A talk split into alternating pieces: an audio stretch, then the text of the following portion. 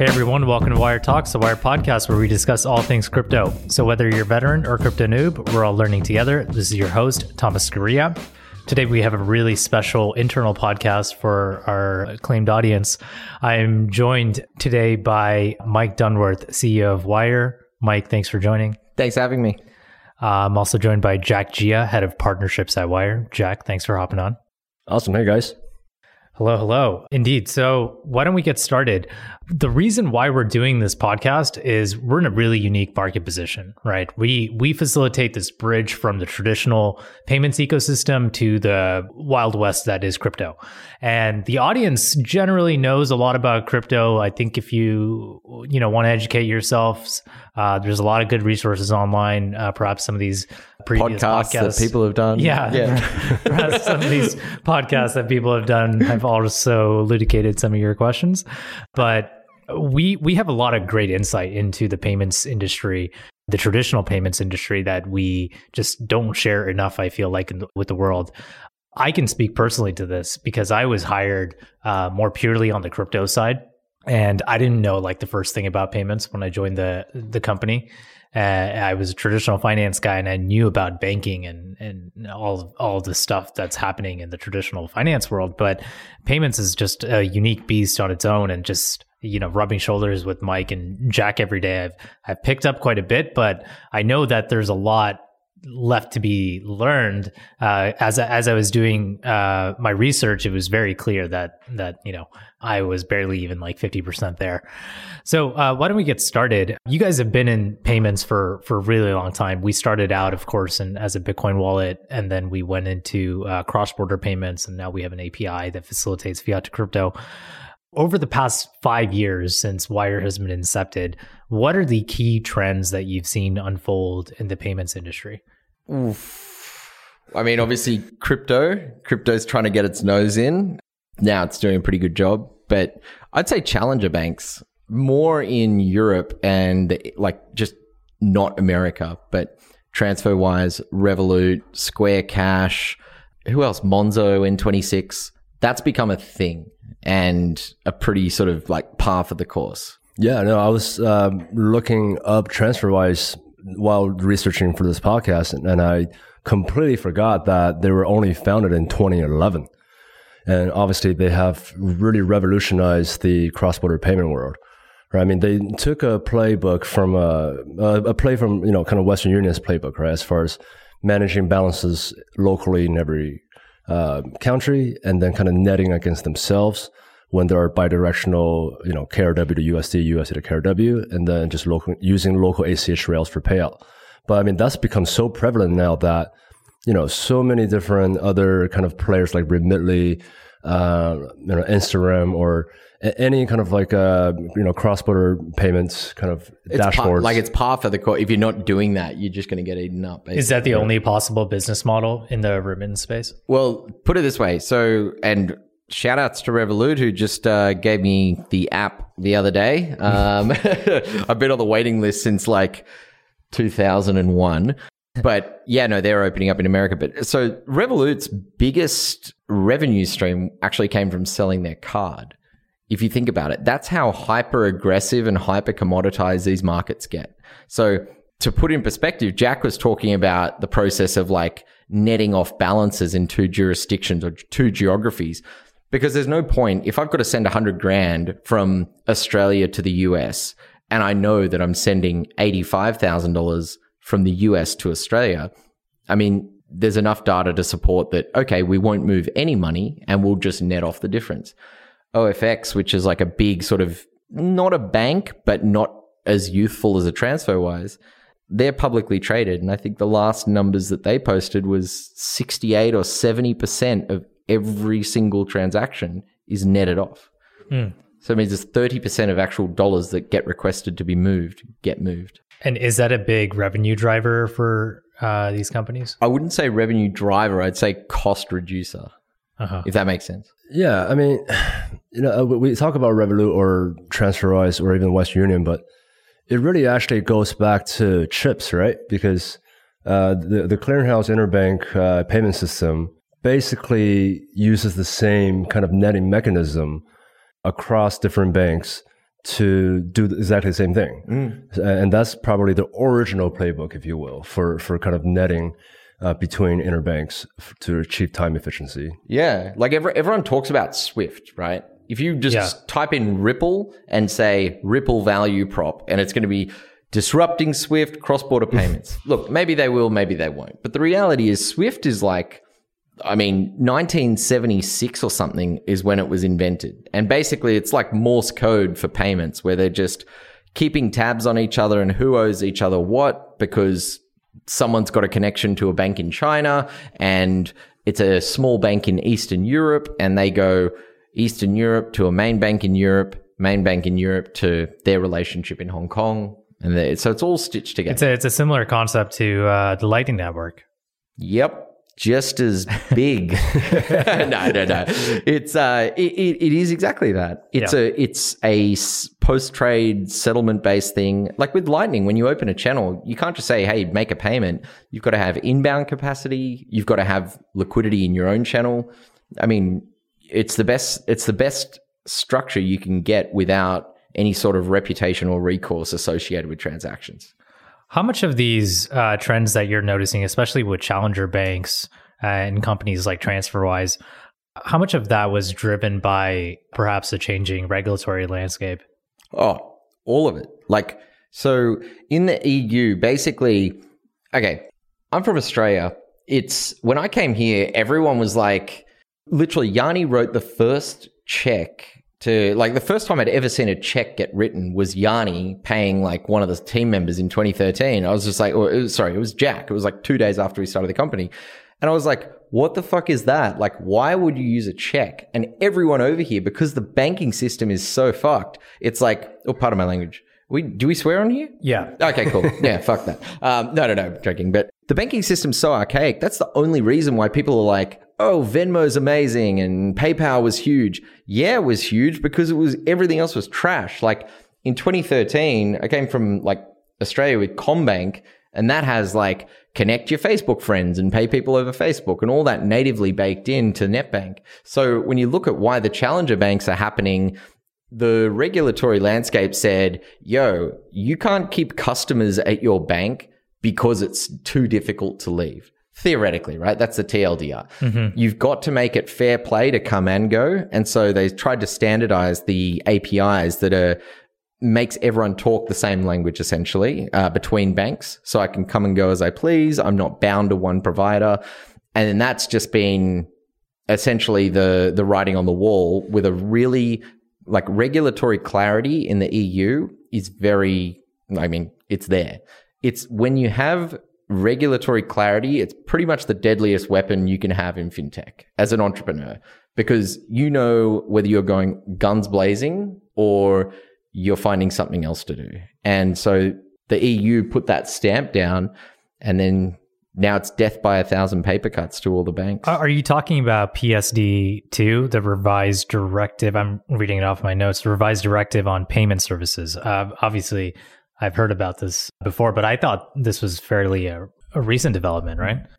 That's new, but the open banking initiative, which hmm. is sort of like, hey, let's make everyone speak the same language from a plumbing perspective with APIs, just like all the social networks of sort of all, they're all running on like OAuth 2 standards or whatever to connect between one another. Hmm. Yeah, I think PSD has been around for a while, and PSD2 just got implemented on September 14th. So all merchants in Europe now have to follow those uh, SCA standards. Yeah, I think there might have been a bit of a Brexit thing on it where that got kicked down the road a bit. Right. But yeah, you're right. You're right. September. And, and SCA stands for uh, what is it? Secure. Super cus- cool awesomeness. Strong customer That's right. authentication. Right. Strong customer authentication. Yeah. Which uh, should we define that or something? yeah. Well, why is that standard so important? Um, what is it, Jack? Well, yeah, it's strong customer authentication, right? uh, I think they describe it as basically a way for um, a, a payment standard by which every merchant and payment processor and the user all have the benefit of uh, this kind of secure payment protocol, whereby um, you know the user is authenticated by who they are, uh, what they know, and like what they have, or something like that. So Yeah. it's basically like three factor authentication, and it's imposed because all these banks are just leeching. Like anyone that's listening right now knows that taking credit cards is not really a thing in crypto because chargebacks are a thing. And chargebacks are a thing. Like the number one cost to any company is always, I mean, look, you go sign up at any of these companies. Gemini doesn't give a shit what your selfie looks like. Neither does Brian from Coinbase. Neither does anybody anywhere. The only shit they care about is are you going to rip them off or not? And because it's so heavily skewed between the merchant being at fault, like that's the default setting is the merchant is wrong, the customer is always right. That sort of has to change. Otherwise businesses can't compete. Like to compete, fraud is a massive barrier to entry. That's why a lot of people don't go to the US market. Regulatory is one thing. So having SCA, it does what's called a liability shift. So out of the box, there is the bank that gave their user, end customer, the card, and that card is being spent at a merchant. So let's say Bank of America gave Tommy a card, and Tommy goes to put it online at an exchange, and then you go, oh, fuck, I traded that so badly. I've got nothing left. Ah, fuck it. I'm going to call the bank and say it wasn't me. This is based on a true story. This is me last week and the week before. Um, but that can't happen now. The reason why that happens is because everyone goes, okay, the customer's always right.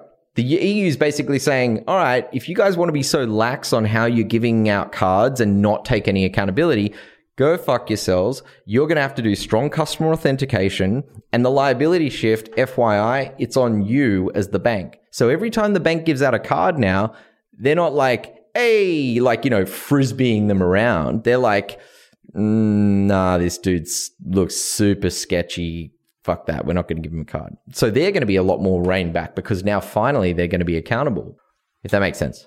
Yeah, I think that's one side of it as far as kind of like the payment standard between the issuing bank and the acquiring bank to kind of uh, shift liability from merchant to uh, issuing bank. But uh, I think the other side is just kind of standardizing payments as the internet age comes of age, right?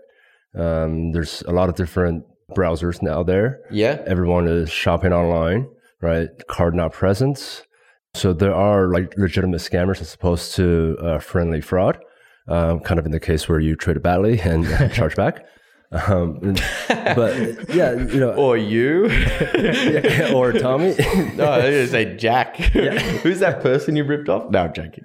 yeah, and, and I mean, th- this kind of touches on the whole W3C, the Worldwide Consortium, uh, Worldwide Web Consortium, and kind of their meetings with all the different browsers out there, and standardizing payments online too. Uh, yeah. Um, so it's not just like regulators and trying to kind of break up the banks in this antitrust type of manner to uh, create open banking, but it's also you talking about the payment request API?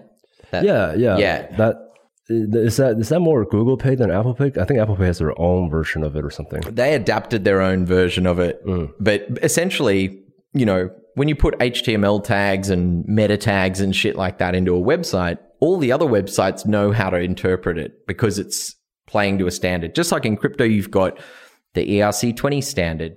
You know, you've got the same functions or methods, whatever it is.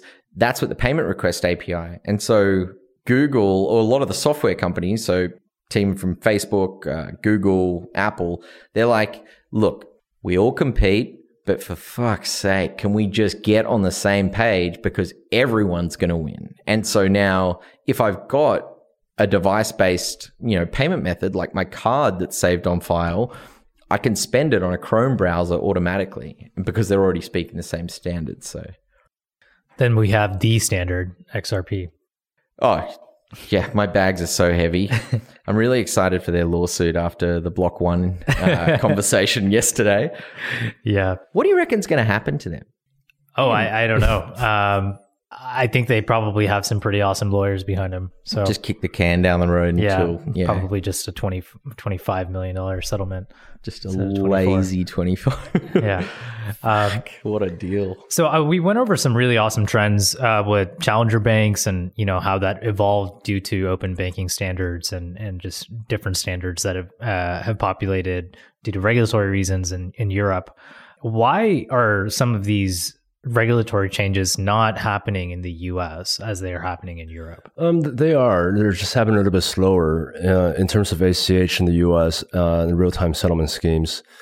I think it's in 2024 that they're expected to be implemented.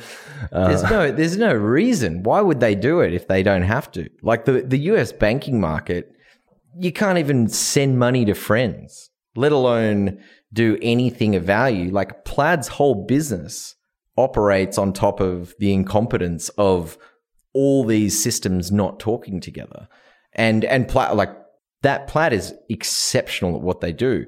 But you know, we were like, as a company, I mean, we talked about in our growth stand ups and stuff where we're like, how does ACH function and how does that fit into the picture with future payment methods? And it's like, dude, ACH is the slowest wolf in the pack right now. China, instant payments, local branches, Argentina, Brazil, EU, Australia, New Zealand, every man, South Korea, like everywhere is instant, but here. And now that's not to say that here is not a big market because it's arguably always going to be the biggest market, but they do it because they can, really. There's nothing forcing them. What do they stand to gain from it? It's just more power to the big banks. Yeah, well, I think I I just think generally the system in like the ACH network and the banking system gets to hold on for that like a bit more longevity. Plus, when there's a dispute, they win like more times than not. They're going to they're the default winner, right? So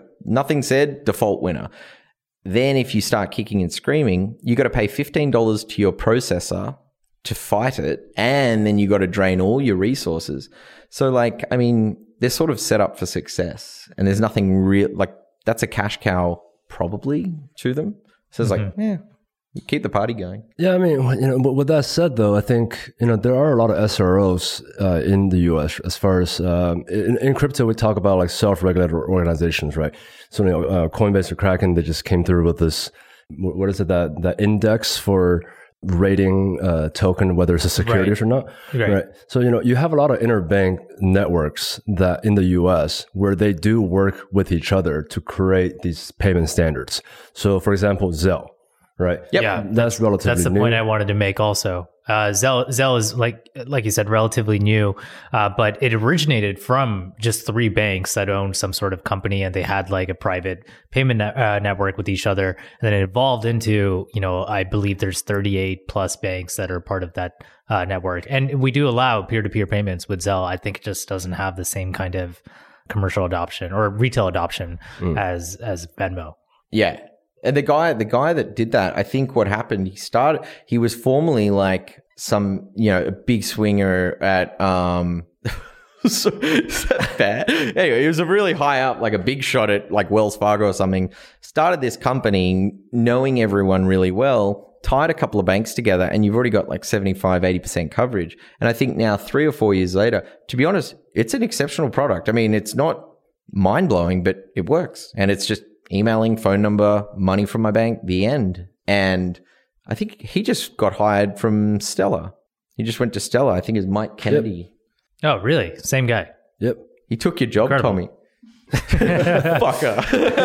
yeah, I, I thought I saw someone in the uh, waiting room at the interview. oh, man, I missed out on that one. I mean, like just a little side note. Obviously, the politics of Europe and U- U.S. are different, right? Even for like you know the Visa network and Bank of America. Uh, initially, the entire kind of interchange network was born from this kind of self-regulated uh, banks who created that Visa network, right? So, in this, in the same way, you know, ACH is basically run. Uh, from top down through Federal Reserve, I believe the, the clearinghouse owned by Federal Reserve, something like that. I think so. Yeah, they're effectively the middleman, right? Yeah, Yeah. yeah. So, so if you look at a country like China, you know, the the middleman makes things very efficient as to why they do have real time settlement schemes. Right? If I send money from Bank of uh, Bank of China to China Construction Bank or China Merchant Bank, uh, the funds literally clear and settle in less than a minute, right? That's a top down kind of setup, right? Whereas in the US, you know, for whatever reason, you know, the Federal Reserve hasn't pushed, um, you know, ACH to that brink yet where it is real time, even though we do have same day now. So You got same day, but at the end of the day, like at the end of the day, same day. Shit joke, Mike. I'm easily amused. Um, like, okay, so say Tommy, you're a business and you're taking ACH payments. Why? I mean, same day, five days, it's all good. You still have a 60 day window of risk. So that's the thing that a lot of people don't realize. They're like, oh, I did a bank transfer with ACH. Good. You're welcome. Because I just like that is meaning that you're getting underwritten for a 60 day loan. So every time someone sends money, let's say to Coinbase, Kraken, wherever it is with ACH payments, that's effectively that company saying, all right, we think you're good enough to not pull this money back, you know, after two months. And the problem is, it seems like it's easier with ACH, but because credit card has su- credit cards have so many frequent, you know, card stolen, mm, thieves, and all that sort of stuff. They've got a really good established process for dispute resolution. So it's like, oh, if I get fucked, I know exactly how to go through the, you know, through the line to claim something back. And ACH is like this nebulousy kind of thing. And when you're making, you like these companies or our industry, generally speaking, you're trying to sell a dollar for a dollar and one cent effectively. Mm-hmm. And when you have to say, right, someone does, you do a million dollars in payments in a day, you're making 1% on that. That's 10 grand. Now, if that gets reversed over the next two months from bad underwriting, you're crippled. Like, yeah. Gone. It's what a Yeah. shit deal. yeah, tough industry. we were we were unpacking something earlier, and I want to return to it. A key trend I think that uh, we should discuss a little bit more is WeChat Pay and China's influence on payments and specifically device based payments. Uh, Jack, I think you probably know this better than most people here. Uh, can you talk a little bit about you know the incredible innovation that was WeChat Pay? Were they effectively first to device based payments? I'm not sure if they were first, but they were definitely first to popularize it, right? I mean, WeChat has become a super app. You can pay your rent, you can pay your car bills, your electricity bills. You can order an Uber uh, or you know equivalent Uber. There is your Facebook equivalent, uh, your social network. Um, you can send money to your friends. You can receive money. You can have merchant accounts and you know i can either do a push payment by scanning scanning your qr code as a merchant or i can have a qr code on my phone and you as a merchant scan my phone to pull money from my uh, wallets right and i Anyone can be a merchant. Uh, i mean they have a process for underwriting merchants for sure um, but that process is as streamlined as stripe marketplace i would say right and Stripe Marketplace actually uses, incorporates WeChat Pay now. oh Yeah. Yeah, yeah. I know. The, like WeChat has its own ecosystem. One, sorry, I, I keep on getting into politics a little bit, but and, and I am no communist by any standard. I've grew like you know was raised in America, grew up in San Francisco. Actually, I guess that's pretty liberal. But you know, Went to being- Berkeley. I went to Berkeley. Yeah, no, Built the wall. no, uh, but like point being that you know when WeChat kind of gained its viral effect early on in the early 20, 2010s, you know government kind of stepped in and kind of helped them to push them to that next level, and now it's literally being used by everyone and everywhere in China, right? Like if you go to China, you don't need cash, you just need to top up your WeChat wallet, right? And it's actually fairly simple. Mm, you know, from a crypto standpoint, it's you know it's QR codes, right? So if I use Bitcoin to pay for my coffee, I'm probably going to scan some kind of QR code from my phone to this merchant. It's the same idea, right? Um, so from a payment standpoint, uh, obviously it's you know a centralized system going through WeChat's servers and all that, uh, which makes it a little bit faster. Um, but you know, point being that from a payment system standpoint, they've really like done a really well job. like the change of habit. yeah, Yeah. I mean- Creating a habit, even. Right. I mean, they're getting into capital markets too. You can literally save money, like earn three five percent on on your WeChat app, right? So Dude, so so like Neil and Richard, who were at Wyre and they ran the China office, they came over here for the first time and they're standing there at a Square terminal. And Neil like pulls out his phone and he's just like waiting there with his phone. And they're like, oh, you, Do you have a card? And he's like, Oh, what the fuck? and in my head, I was like, What?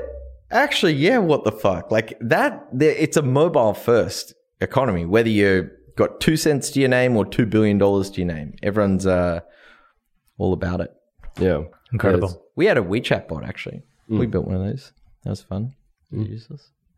I do want to dive a little bit deeper into contactless payments. Uh, we went over WeChat really briefly here, but let's talk about the growth potential here. Apple Pay came out in 2014 and the penetration wasn't so high, but over the years, penetration for contactless payments uh, via Apple Pay, Google Pay, Samsung Pay has been increasing. And I, I read some report yesterday that people are anticipating that their penetration in the US uh, will be north of 80% by 2020. What do you think is the impact here? What are like the key takeaways for device based payments? I think it's still super early days in the US. In this past 10 years, we really haven't seen too much growth of it. A lot of it has to do with uh, kind of those payment standards that we were talking about. So, right, and, like payments has moved really fast in, in, this past decade, but at the same time, um, perhaps it hasn't shown at the uh, user level just yet. Uh, but I do think it's about to go through like a Cambrian explosion. Oh yeah, this is I I cannot shut up enough about this at work or like at Wyre. Doesn't feel like work, um, no, but like all the payment innovators, all of them, whether you are Revolut, whether you are Robinhood, all of that is cosmetic. There is no fundamental infrastructure change. It is we're going like so you put together a bank a challenger bank. A challenger bank is going to comprise of the best cross-border company the best stock market brokerage service the best insurance fund. And so you get these banks that can't move fast enough. So people start creating all these services to you know narrowed services to basically you know affect the banks now that's not changing anything in tech that's just like lipstick on a pig, essentially. But what all the like Apple and all this stuff, what they've done is they've played it. Oh man, these guys are just uh, from another planet. They're so clever. They've taken the long road to get all the hardware infrastructure set up, all the dependency from you and me. We've got cameras, we've got televisions, we've got phones, we've got computers. They've got all their chess pieces in place, and all that is now giving them all the leverage to make it worthwhile using them. So, not just like, oh, novelty value, that was really cool. I used Apple Pay and it made a beep. No, like merchants will, just like they did with Bitcoin, 5% discount, 10% discount. If you can't charge back these payment methods, people are going to be incentivized to use them a lot more. Like so Apple's got the hardware in place, right? So yep. we we have phones. There's biometric authentication on these phones, so you have a clear idea of who's behind the device. Yep. Uh, and then they're doing some work on the point of sale uh, side as well, so that these radio signals, effectively that are shot off your phone, are detected at point of sale. Uh, and then, of course, they you know do a great job on the back end as well. What's the exact flow here, and and what's the technology, and how's it different from what was there before? So, I mean, from a tech standpoint, uh, does anyone know? no, we're all sort of looking at each other. No, I mean, I think from like the actual technology standpoint, it's cryptography. It's just like signing a transaction with a couple of Bitcoin wallets amongst BitGo, Coinbase, and you know a couple of custody providers, where you can cryptographically be certain that that was signed by BitGo and Kraken has released the funds. It's a multi-party transaction and all that is just standard cryptography that we use every day.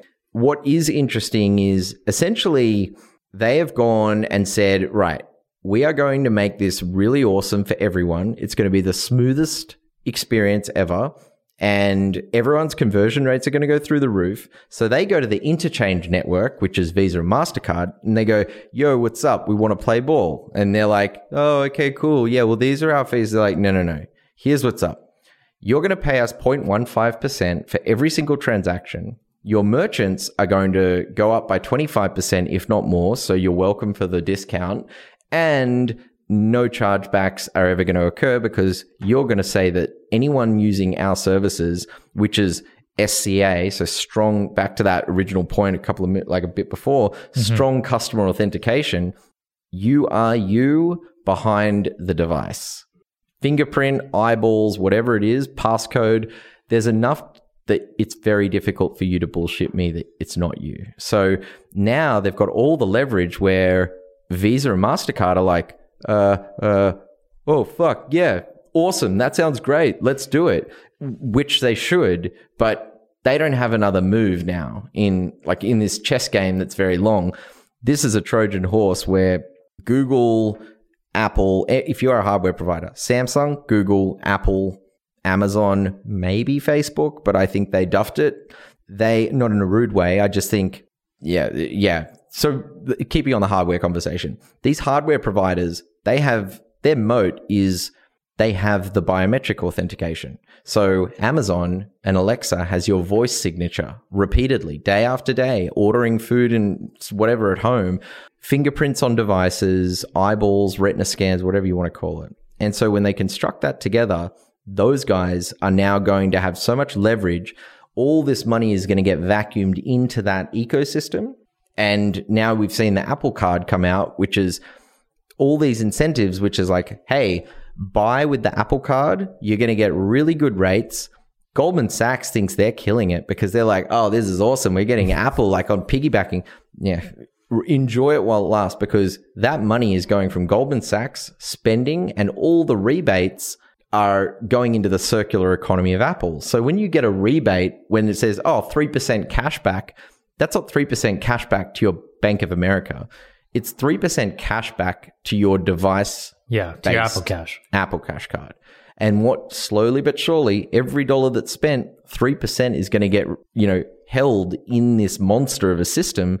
And before you know it, in three to five years, Apple, Google, and all these big providers, uh, they're going to retain probably 15 or 17% of some sort of like spending levels of consumers, especially when it's being incentivized to use Apple Pay because the merchant doesn't have chargebacks and shit. Yeah. I think the, the hedging out of chargeback risk, that's the key innovation here. Yeah. Yeah.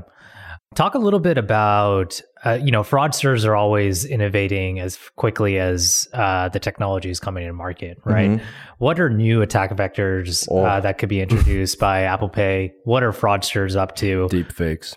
Yeah. Legitimately. Like, I mean, uh, yeah, deep fakes. You can crack onto that one. I want to talk about this interesting one that a lot of exchanges now, like if your exchange is getting hacked now, because a lot of exchanges have people with accounts that are you're able to deposit, but you're not able to withdraw. So if everyone's sort of two factor first in a mindset, so with crypto exchanges, what they've got is they've got botnets of like three to 5,000, you know, trading, actively trading bots, and they'll put like a really, really long position on a super liquid asset.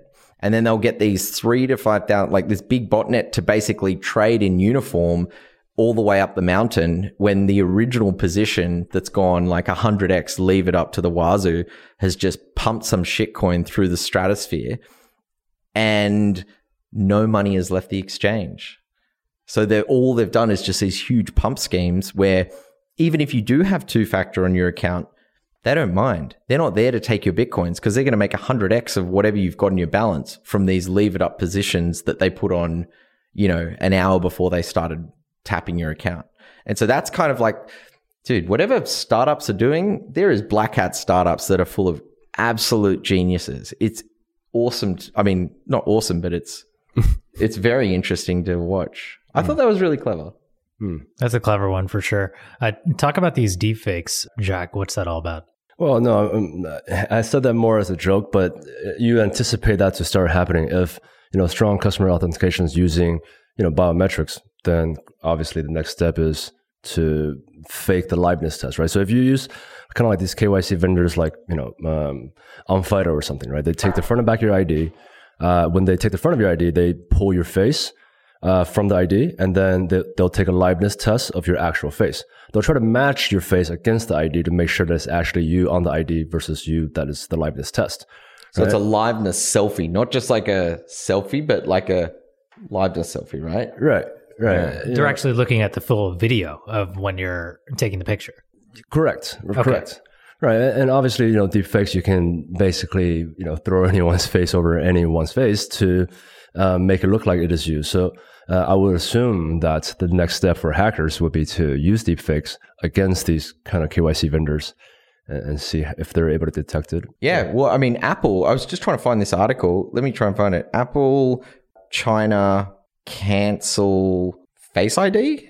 Oh, They had to switch off Face ID specifically um, in China because they had to go back to Touch ID, which was based on the fingerprint or whatever.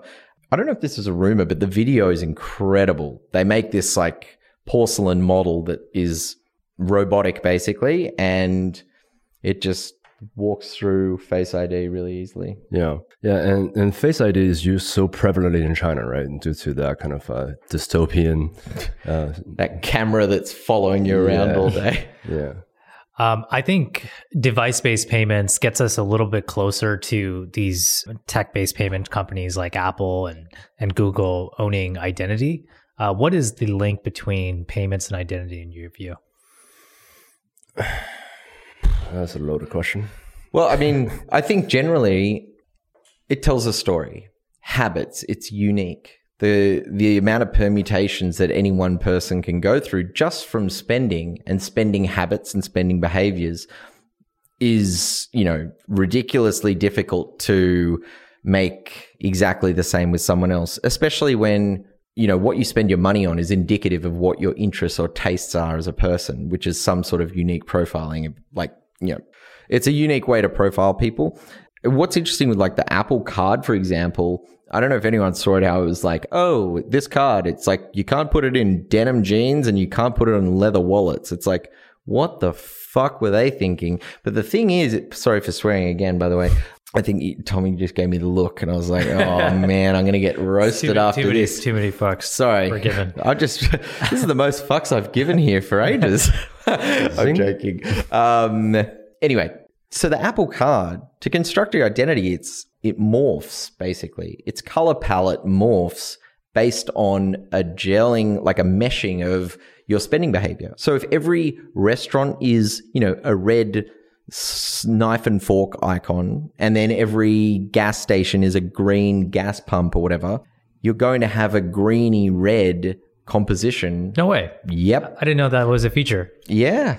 Well, not on the physical card. And, And Yeah, on yeah, the on the physical card. Oh, on the apparently. digital. Yeah. What? Really? Yep. I thought it was bullshit. And I asked my buddy at Apple, and he was like, yes. And I was like, what? he must i wasn't sure if he was just thinking i'm a sucker but i was pretty sure and it made sense to me that that's why this magical card that doesn't work in jeans and leather wallets had something screwed up about it but this motion based consistent story of who somebody is that continuity is how like identity forms and so i think a lot of teams are working on things like motion based identity and you know how you move your phone around is going to just keep Yeah. randomizing shit it's I mean, the, the, the concept of the phone itself is already very powerful against your identity, right? So when you talk about consumer behavior or spending behavior or anything you do on your phone, right? Screen time, right? Everyone on average five hours a day, let's say, right?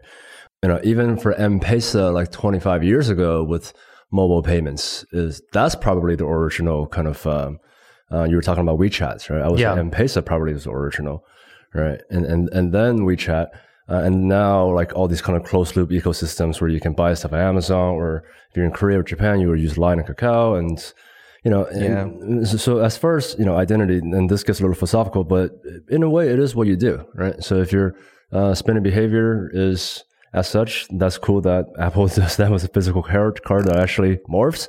Um, but you know, I, I think that's the same with us, right? When we do transaction monitoring at Wyre, when we can see if you're kind of spending out of certain habit that Yeah. we would prevent against a certain transaction. it's how we yeah like you know we protect customers that way if it's like anomalies in their behavior. It's like you sent 20 bucks to your grandma or, or like, don't even know, but like, let's say compliance is like, oh, your average transaction size is 20 bucks. And then sure enough, someone comes along pretending to be you on a chat service and they're saying, I need to withdraw $100,000 and da da da da da. Mm-hmm. Like a lot of it, a lot of the questions up front with compliance shit, like, I mean, we grinded it out we're not lawyers. We're not anything. We just had to bite the bullet and do all this shit and figure it out over the past five years. And I think one of the things that gets misinterpreted is like a lot of the shit up front when they're like, you know, how much are you going to spend? And, you know, what's this and what's that? Like all these questions seem really probing, but they're actually usually to be like, yo, there are really bad people out there that have got every chance in the world to tax whatever you have in your account, this helps us actually, you know, prevent you from shit like that. Yeah. One key feature of Apple Pay is when you submitted a transaction, Apple actually gets a bunch of device use patterns along with that transaction. Percent of time the device is in motion, number of calls that week, like all of that metadata. Mm. Yeah. So they're they're definitely onto something there. Yeah. I tell you I tell you who is a who is really in the firing line with all of this that hasn't really been talked about much. Dude, Ethereum. Apple Pay is pretty much the perfect example of off chain scaling. It's a transaction between a user, a merchant, a payment processor, a digital wallet, which is Apple or Google Wallet, and then a payment partner, which might be like Square's merchants under the Square brand. They all construct as you're doing it, which is, you know, real time. They're mm. all constructing this cryptographic proof where my user might not know who Square is and Square might have no idea who you know some merchant that is processing on the other side of the world is but this cryptographic signature the way it's constructed and even the way that they articulate it on the website when they construct it, it's like got these layers, and it's basically everyone unpacking this little yeah. package and getting their part of the they the all pie. use their private key yep. uh, on each iteration to decrypt it, and it eventually hits Apple. Yep, and that's the way that Apple can satisfy all this stuff without having to be the trusted middleman where it all goes to them and they say what's up. They're really doing it in a way where it's fit. I mean, look, they're the biggest company in the world. They could fuck everyone over if they wanted, but they're playing I would say pretty privacy first, pretty fair game, all things considered. So, and they're going to get delisted for their zero knowledge kind of privacy token encryption thing, right? Dude, Just like Zcash. Well, but that like that that is the way that you do it, which is what they're doing. They're setting up all the chess pieces so that by the time it's ready to go. Oh, cool. Yeah. Okay, cool. Maybe we'll let people withdraw outside of their Apple wallet to a CryptoKit standard that's natively baked into our phone. Yeah, sure. What chance does a government have against that versus Libra, which was a fantastic initiative from the opposing side, which is the software vendors. So you look at Libra is a consortium of everyone that is not a hardware provider. The only hardware providers on there are custody solutions in the crypto space. WorldPay, Spotify, Stripe. The reason why is because I think we could all fairly say that everyone, the world is a much more privacy first world now. Like it's not everyone just like, you know, Facebook this, everyone's much more conscious of their data. And whether they actually give a shit or it's just perceived from big corporate companies to prioritize that, that's the narrative now. And so the only way that people can identify someone behind the computer, if you're not a hardware provider, is to just fire hose your computer with all these different identifiers like, oh, same browser, same screen resolution, same apps installed, da da da da da. And they construct this sort of picture that says, I'm not 100% certain, but 99.99999% sure that that is the same person behind the screen. And then Apple and Google and Amazon and all the hardware providers are going to be like, whatever. We know exactly where he's been. It's the same person, same eyeball, same thumbprint. if that's not him, I resign. Like, so that is not only strategically when you look at like the way that that's executed from like a big corporate company trying to put their foot down in the blockchain space, but also just like it, that's you're batting for the wrong team in that regard. You uh, they are just going. There's like a war that is about to break out, and they are going to get decimated. Not in a rude way. I'm a really big supporter of it, but Uh, So you think the hardware guys will win? hardware guys are going to absolutely clean And, up. and is this a clear strategy that they've laid out, or are you kind of speculating here? No, I mean, if you look at all the path forward over the past couple of years, it's all just breadcrumbing all the way up. Look at identity. Identity is going to be a huge component because it's so fundamental to transferring value and payments. All this shit, when it comes to SCA, strong customer authentication, we're authenticating like, is that the customer behind the behind the device? And what's Apple and everyone bringing out now? More devices. Apple TV. Would you want to sync that with your iCloud? You're tying together all these essentially cryptographic keys that are representations of some of you or you entirely. So your router at home, your TV, they're bringing out Apple tiles now, which are going to be the things like, you know, for useless people. Like I lose shit all the time. It's one of those things you put in your wallet and you can always find it. Really interesting. How does this tie into? No, yeah, I have my thinking face on. Yeah, yeah, I, I, same. I was just really absorb, absorbing all that. No, you spoke really well, Mike. I appreciate that. First time ever. Let, let's talk about our new product for a second. Uh, so we we are launching we're launching an Apple Pay uh, widget, right? It'll also Yeah. have Google Pay and I guess MasterPass uh, as a payment method, and then we're going to add different device-based payment methods uh, to this widget going forward, like WeChat Pay, and uh, I think there's an equivalent in Australia. Uh, I think you laid it out really well why uh, this line strategically with the rest of you know big tech and where payments are headed. Talk a little bit more about the new product and exactly why why you think it's a good fit for crypto. Well, I mean, I feel bad shilling. That's uh, look, it's it's all correlated. That's why you know we as a company made a bet in the way that we did. We said we're going after Eat Glass for a lot of you know 2019, which was we we're going to have a lot of struggles, have a lot of ups, have a lot of downs, but you know, effectively, we want to be pushing the agenda in the right way. Like we want device based payments. And I mean, these are conversations we've had internally where it's like, why would we want Apple and Google Pay? What if someone's not compatible? Someone's not compatible. Dude, get the fuck out of the way then. You don't want to hold Bitcoin if you, you can't even have, if you don't have a smartphone yet. Like in this sort of, in this component, like where the industry is now, like smartphone penetration rate in the developing countries is really, really aggressive. And so if somebody is not enabled with that, I think it's almost like a responsibility not to let them. I mean, there's obviously two sides to the discussion, but you know, I don't know how you how do you guys secure your account? You don't do a pin, do you? Oh, which account are you talking about? Like any crypto account. Like any crypto account, It- Ah, Google Authenticator or like of course. SMS Link. Hell no. yeah, yeah. not a pin Google, code. though. Google Auth, yeah. Yeah.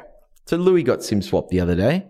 Mm-hmm. That's all derived from, you know, these situations that come up that can be avoidable. So as a company, we want to be pushing people. Sure, not everyone, the penetration rate's not there, but it will be there. And that's the best, like the best agenda we can push if we know, if we get to see a lot of things in the space. How's this uh, going to fit into the crypto experience, though? Are people going to be busting out their their phones to confirm payments now when they're initiating transactions? Wallet Link. I hope so. Yeah. well, I mean, yeah. Wallet Connect, sorry. Is Wallet Link the Coinbase one? this guy, no, I think I don't know. I haven't looked. um, yeah, but I mean that habit is quite quite understood for crypto people, right? Two factors a thing now because of crypto. Like in a sense, people have something to lose that they can't get back, um, which is a new sort of new ground for. Yeah. It's interesting you mentioned that people are busting out their phones all the time for Google Auth. Yeah, Yeah. Yeah, I mean, like in regards to our product, I, th- I think of it as balance between kind of going two steps out versus working on the business here and now, right? So, you know, as far as the infrastructure, you know, we made a lot of money just doing payouts, right? We helped like more than 20 financial institutions to complete FX payouts around the world, right? And in 2018, we made a lot of money like just doing OTC trading. We traded with over 150 counterparties uh, at a point. I think it was like maybe February, January 2018 or something like that. Yeah. Right. And that, that was, you know, for building a business, really uh, good for Wyre. Right. Uh, and then a large part of 2019, you know, is us kind of building this fiat on ramp for during a bear market, you know, for, for, for industry that is in a bear market. And, and you know, it's, it's just like 2015 when you know blockchain not bitcoin years right? And we built a bitcoin wallet that year. Uh, you're you, you, cannot control your volume under you know these kind of macroeconomics of a bear and bull run right? But I, I, think the two steps out is you know kind of us seeing the writing on the wall uh, seeing those breadcrumbs knowing kind of where the payment industry is going and saying okay we're gonna you know kind of be in this position yeah and i mean that's our bet like tommy you bet ever since you guys have been here in like less than 18 months, you've seen so much evolution, like riding the shit fight at, at like every day. It's, we've never really doubled down as a company. That's one thing we've always been pretty good at is like having a concentrated narrative that we're sort of trying to push or a hypothesis that we're trying to test. But we've never wanted to double down on anything because we've never felt that it's worth painting ourselves into a corner until last year where we just got a bucket of Dulux paint. Do you guys have Dulux here in America? No okay, you do now. Uh, it's the you know paint anyway. Yeah, I was, we, I was born in Asia. I, I know Dulux. My man. uh, anyway, but like like I mean, we're productizing our battle scars, right? We've been in this space for six years, two bull runs, two bear markets. If this is a half educated guess of what we think can add value to growing the pie, period. And if we're wrong, we're only going to be wrong from someone proving us wrong, which means the net outcome is the pie grows whether we like it or not. Whether we're the ones that are pushing it or we're the ones that are pushing the conversation, but we're mm. wrong and someone else becomes right. I think it's a like this is the like straight up, this is the turning point in history, like changing of the guard. I feel so like really lucky to be at this place, this time, this seat, like getting to like really drop the ball for the rest of humanity. yeah. No, I mean, especially now that we kind of ship the product, you know, and you see how it works, right? It is a really awesome payment experience, literally within 30 seconds. I mean, in the start of the year, we had an internal SLA for zero to crypto kitties in 20 seconds. Right. And there's a lot to unpack in that sentence, right? Because it's not just zero to cryptos, zero to crypto kitties. So you got meta transactions uh, in there, right? And, and your transfer API is able to go from USD to ETH, but also interact with the smart contract to be able to buy an NFT like like CryptoKitties. Uh, and to do that all under 20 seconds now, literally, it's like, whoa. I mean, yeah. Yeah. New user coming into the ecosystem, no need to enter in KYC, anything like that. We well, get that. The, the KYCs in the back end. We yeah. yeah. We, from, as a response from Apple. Right. But it's just mm. one, one frame. Right, and you're leveraging, you know, you're standing on the shoulders of giants, right? Because you know, as we're talking about SCA being done by uh, either on a regulatory standpoint from PSD2 that enforces it to make every merchant uh, to comply with SCA, or from Apple Pay standpoint where uh, they've kind of created their own standalone product that you know still respects SCA, mm. right? That I mean, they've done so much of the hard yard in like authenticating that user, right? And so on the back end, they are able to pass you most of the KYC you need as a money transmitter. Yeah, it just depends how far you want to go, but incredible. Mike, you were touching on this uh, for a second. Basically, if if we're right and we're pushing the industry forward, there could be different companies that come uh, and leverage the same technology and you know basically pioneer the space uh, even beyond uh, what we could do. When you think of those companies, are you are you talking about like stablecoin uh, companies or what? What do those companies look like right now that are on the next iteration of payments? Uh for me personally, like seeing people that are onto it in this space, the biggest like alarm bell for me is when people are focused on adding value. They're not focused on a feature, they're not focused on a benefit, nothing. It is just there is a material problem that I'm trying to solve. So, I mean, like DeFi, DeFi is really powerful. And a lot of people sort of think, nah, it's so so. Like, I mean, there's seven clicks and I've can do it with like Robinhood in like four clicks. Like, is it really worth? bruh, there is like half the planet that would kill to have their money be worth the same amount at the end of the year, like, or, you know, 365 days later. And I think people that get rewarded a lot are people that do the unsexy stuff. Like, think about BitPesa in Africa. Man, those guys, like Elizabeth is, she's the CEO there and she has, in my opinion, executed to a T. No one wants to go to that market because it requires a lot of local expertise. She knows that market back to front, and now they run and own that market and have such a powerful position. Like, who's going to get more value out of something like this in the future? Is it people in Africa that have never had access to financial products and services? Or is it, you know, people sitting up here 1550 Bryant Street bitching and moaning because the color palette's off and there's, you know, a misalignment in the CSS. I mean, that's a blank canvas to start with. Yeah. No, I mean, stablecoins is definitely very interesting to help, you know, developing world um, to protect from hyperinflation. But, you know, there's an amalgamation of interests, right? So we just talked about payments in and of itself of like hardware versus software, right? Well, payments is really just running on new rails or old rails that uh, reflect the credit or banking system, right? So, mm-hmm. so you're still gonna. So, where where do banks play in this, right? So, so it's not just hardware versus software. It's you know old versus new versus newer, and you know I, I don't know what's going to happen, right? But I mean, I'm assuming that banks are still going to be around because institutions will be around, and governments won't just topple, and mm. you know we're not going to be in Satoshi's uh, citadels. But you know, like projecting out in the future is really hard to say. Um, my guess would be that you know payments is and banking will start incorporating elements of blockchain. Banks themselves will issue stablecoins, which already started. Central banks will start issuing stablecoins, which they already started. Uh, and then how that ties into payment systems, whether for hardware or software, you know, blockchain or crypto would definitely kind of start seeping into traditional finance or traditional payments and banking. Or do they enable it and that means that the value starts seeping out. Do you know what I mean? Yeah, yeah, yeah. I mean, it's one way street ultimately. It's just many rows together, I guess. Yeah. Incredible. Well, I want to thank you guys for your time. We're at the top of the hour, and you know, I think we had a really good podcast and disseminated a lot of awesome information to the audience. Nice. So, thanks for hopping on, guys. Thanks. Cool. Thanks. Thanks for joining us today. Check out the show notes included in your podcast and remember to subscribe to get to the latest episodes. If you have any questions or comments, reach out to us on Twitter, Facebook, LinkedIn, or the Wired blog, whatever works for you. If you like this episode, share it with your friends and colleagues. Thanks again for listening.